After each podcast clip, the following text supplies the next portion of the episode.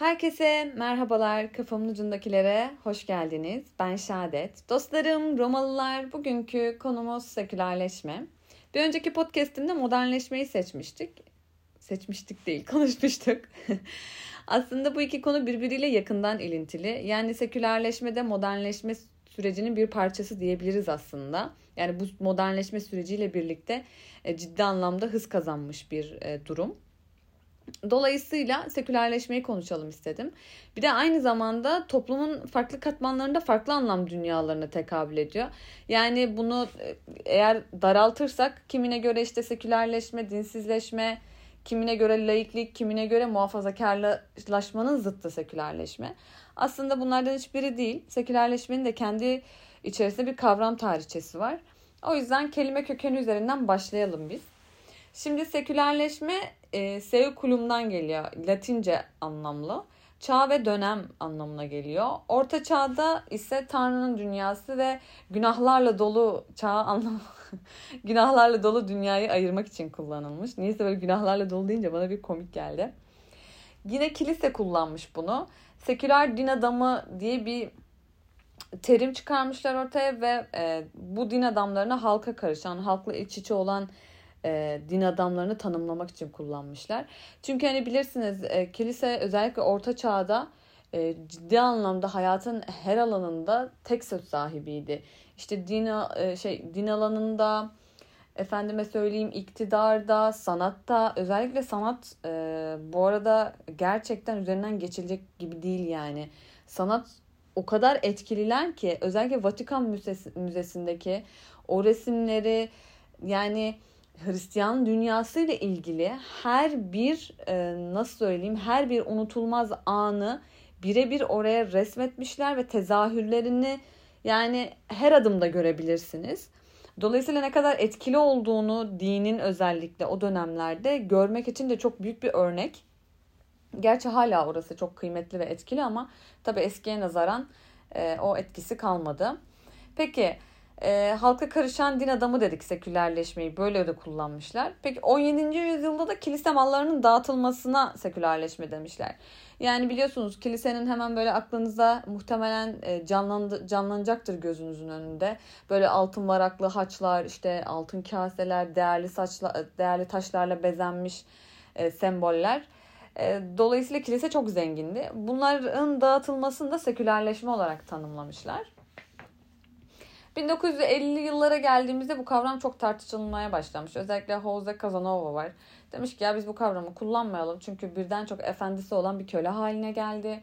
Ee, işte mesela Martin de demiş ki seküler bir sekülerleşme bir ideoloji oldu. İşte kimi demiş bir kavram değil vesaire gibi böyle bir tartışmalı bir döneme sebep olmuş. Çünkü dediğim gibi herkesin anlam e, herkes için farklı bir anlam dünyasına tekabül ediyor. Fakat e, tabii ki kaldırılmamış yani böyle bir şey olmamış.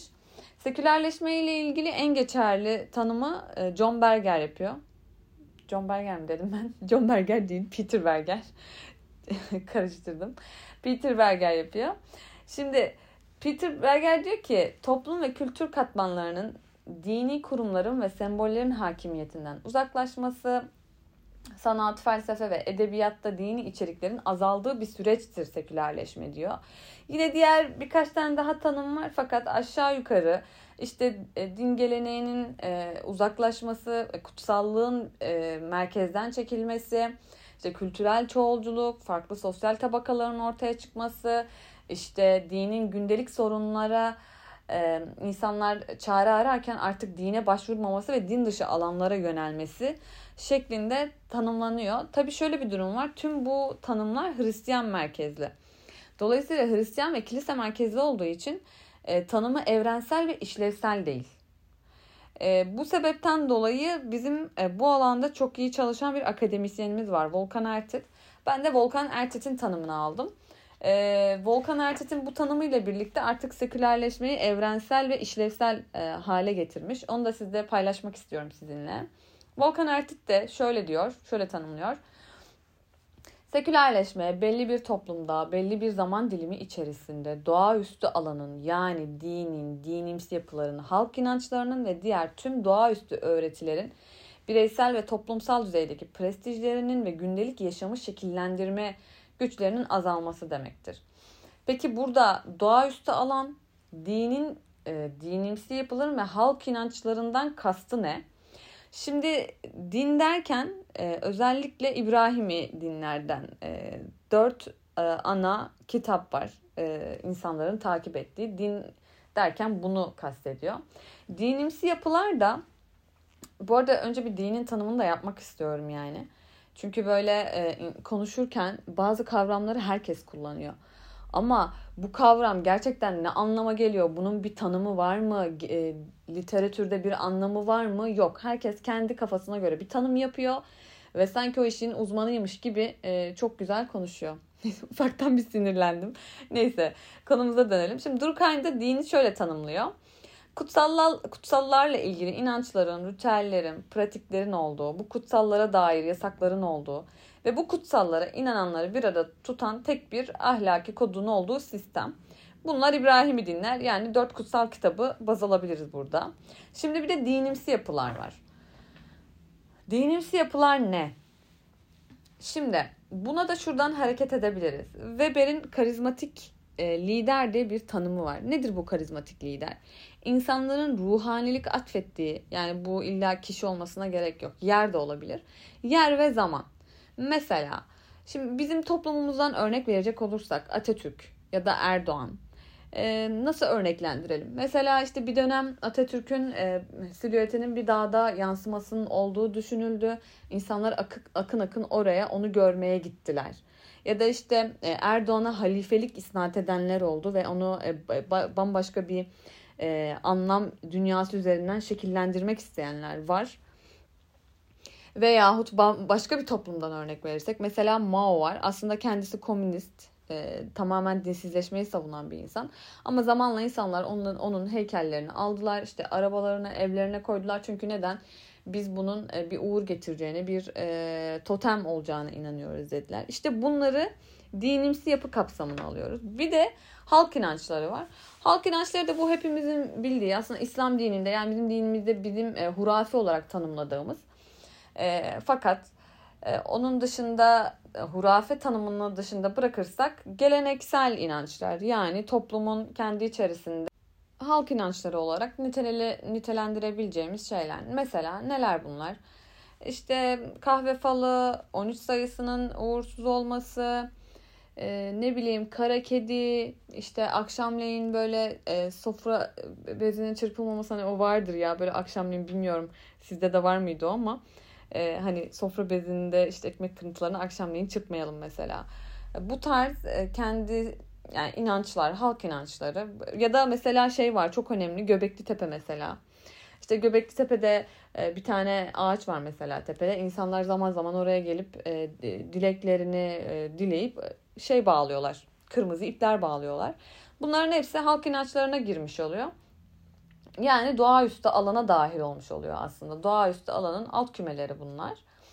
Peki bu arada bu konuda Volkan Ertet'e e, eleştiri getirenler de var. Yani diyorlar ki bu tanımlamayı yaparken dini neden e, hurafe olan e, diğer batıl inançlarla eş tutuyorsunuz ya da aynı alt küme içerisine dahil ediyorsunuz.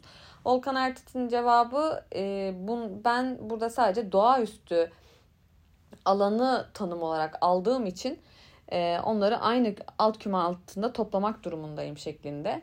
Bu arada bence bu e, hurafe ve batıl inançlar da zaten e, bir yandan e, sekülerleşmedir. Yani bunların bu kadar çok çoğalması. Çünkü e, günden güne bu hurafe veya batıl inanç ya da halk inançları dediğimiz şeyler bitmiyor. Fark ettiyseniz şekil değiştiriyor.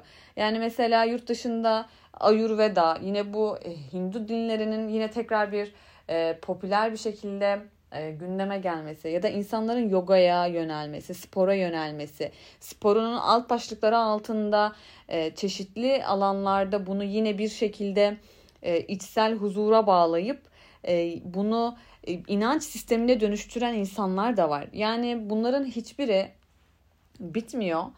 E, aksine sürekli şekil, şekil değiştiriyor. E, dolayısıyla bu da bunu da söylemiş olayım. Bu da böyle tartışılan bir konu. Peki diğer tarafa geçersek sekülerleşmenin ne olduğunu konuştuk. Peki sekülerleşme ne değildir? Bir kere sekülerleşme evrensel değildir. Çünkü her toplumda hatta her bireyde bu süreç farklı şekillerde işliyor, farklı şekillerde tezahür ediyor ve aynı anda herkeste aynı sonuçları aynı yollardan gidilse bile vermesi mümkün değil. İkinci olarak sekülerleşme ilerici ya da sekülerist bir ideoloji değil. Yani siz daha sekülersiniz diye e, daha ileri bir toplum olduğunuz anlamına gelmez ya da daha mutlu bir toplum olacağınız anlamına gelmez. Hatta mutsuzluk getirdiğini iddia eden e, çalışmalar ya da iddia eden e, bilim adamları da var. Kim bunlar? Mesela Wilson. Wilson diyor ki seküler toplum tam tersine mutsuz olur modernleşmeyle birlikte bu insanı kendinden kopartır şeklinde bir bakış, bakış açısı var. Yani bizim bu sekülerleşmeyi sanki çok ilerici, çok modern bir topluma götürüyormuş bakış açısı varsa bunu bir kenara bırakmamız lazım. Çünkü bunun tutarlı bir e, ölçüsü yok. Yani bunu destekleyen herhangi bir çalışma da yok. Peki bunun dışında sekülerleşme paradigması dinsizleşme anlamına gelmez. Yani sekülerleşme paradigması e, toplumun dinsizleştiğini, bir şeye olan inancını yitirdiğini savunmaz. Zaten böyle bir şey mümkün değil. Yani insan var olduğundan itibaren insanlar, toplumlar bir şeylere mutlaka inanmışlardır ve inanmaya da devam edeceklerdir.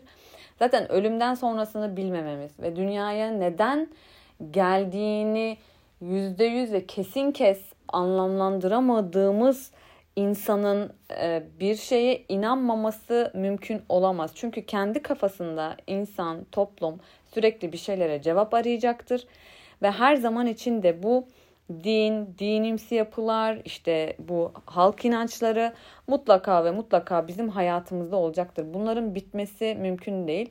Ben biraz da şöyle bakıyorum. Bence insan yaratıldı, yaratılışından itibaren nasıl ki hayvanlar belli içgüdülerle doğuyorsa insan da inanma içgüdüsüyle yaratılmıştır. Ve çünkü e, insanın kendisine inanmasını isteyen bir yaratan var. Benim bakış açım bu şekilde bu arada. Şimdi dedik ki sekülerleşme dinsizleşme değildir. Peki nedir? Sekülerleşme paradigması şudur. İnsanların e, inançlarına olan kayıtsızlığını inceler. Yani yani mesela bir insan, e, insan e, İslam dini üzerinden örnek verirsek bir insan Ramazan ayında 30 gün orucunu tutuyor olabilir. E, fakat bunun dışında 5 vakit namaz, namaz kılmıyor olabilir. Ya da gündelik yaşantısında e, inançları başka alanlarda çok etkiliyken, ana merkezdeyken diğer alanlarda merkezde değildir. E, sekülerleşme insan bunu inceliyor aslında. Fakat şöyle de bir durum var. Bunu ölçmek için yani mesela Hristiyan toplumunda e, ölçekler şu şekilde ilerliyor. İşte kiliseye gitme sıklığı olabilir. Hani her pazar günü kiliseye gitme. Yani bu e, dinden toplumdan topluma göre de değişiyor bu arada. Bu ölçek önemli. Yani siz mesela e, Türkiye toplumunda ya da bizim toplumumuzda e, camiye gitmeye camiye gitme sıklığıyla e, şeyi ölçemezsiniz. Sekülerleşme oranını ölçemezsiniz. Dolayısıyla bu da önemli bir konu. Şimdi dedik ki dinsizleşmek değil, e, dinin e, dine kayıtsızlığı e, inceler sekülerle, sekülerleşme paradigması. Bir anda niyeyse bir gerildim ben. Ondan sonra devam edelim. Ha bu arada bazı sosyologlar Avrupa için şey diyorlar mesela. Din dinin etkisi aslında azalmadı, arttı ama orta çağ kadar etkili değil. E, vesaire gibi şeyler söylüyorlar. Tabii bunlar da onları daha çok ilgilendiren bir şey olduğu için çok üzerinde durmayacağım. Her ne kadar bu teori dinin, dinimsi yaşayış biçimlerinin ya da e, dinin etkisinin azalmasını iddia etse de e, bu zaten özünde bir teori. E, dolayısıyla yanlışlanabilir ya da zaman içerisinde çürütülebilir. Aynı zamanda e, dediğim gibi insan var olduğu sürece insanın inanma içgüdüsü, bir şeylere inanma içgüdüsü asla bitmeyecek. E, ve bu din dinimsi yapılar her ne kadar e, etkileri azalsa ya da hayatımızdaki tezahürleri bir şekilde e, insanlar kayıtsızlaşsa da bu bir ölçek değil öncelikle. Bunu çok iyi bilmemiz gerekiyor. E, bunun dışında da benim gördüğüm kadarıyla e, toplumlardaki halk inançları olsun, diğer inançlar olsun asla bitmiyor. Sürekli değişim ve dönüşüme uğruyor. Modernleşen toplumla birlikte farklı e, farklı anlamlar farklı farklı inanç yapıları ortaya çıkıyor. Bu bireyin kendi özelinde de olabilir, toplumsal bazda da olabilir. e, sadece evriliyor ve değişiyor diye düşünüyorum. E, umarım bu konuyu biraz da olsa netleştirebilmişizdir. E, biliyorum e, bu konuya çok hakim olmayanlar böyle sosyolojik bakış açısından anlatmaya çalıştım. Sorularınız ve yorumlarınız varsa mutlaka bekliyorum. Onun dışında da e, bir şeyleri anlatırken e, kaynakça mutlaka mevcuttur. Herhangi bir konuyu konuşurken e, kesinlikle kendi kafamdan e, konuşmuyorum ve bunu çok doğru da bulmuyorum. E, belirli paradigmaları esas alıyorum ve bir kaynakça da mevcut. Bunu da belirtmek istedim. Çünkü ben e, dayanağı olmayan hiçbir bilgiyi genel itibariyle dikkate almıyorum diyorum ve esen kalın. Bir sonraki podcast'te görüşmek üzere.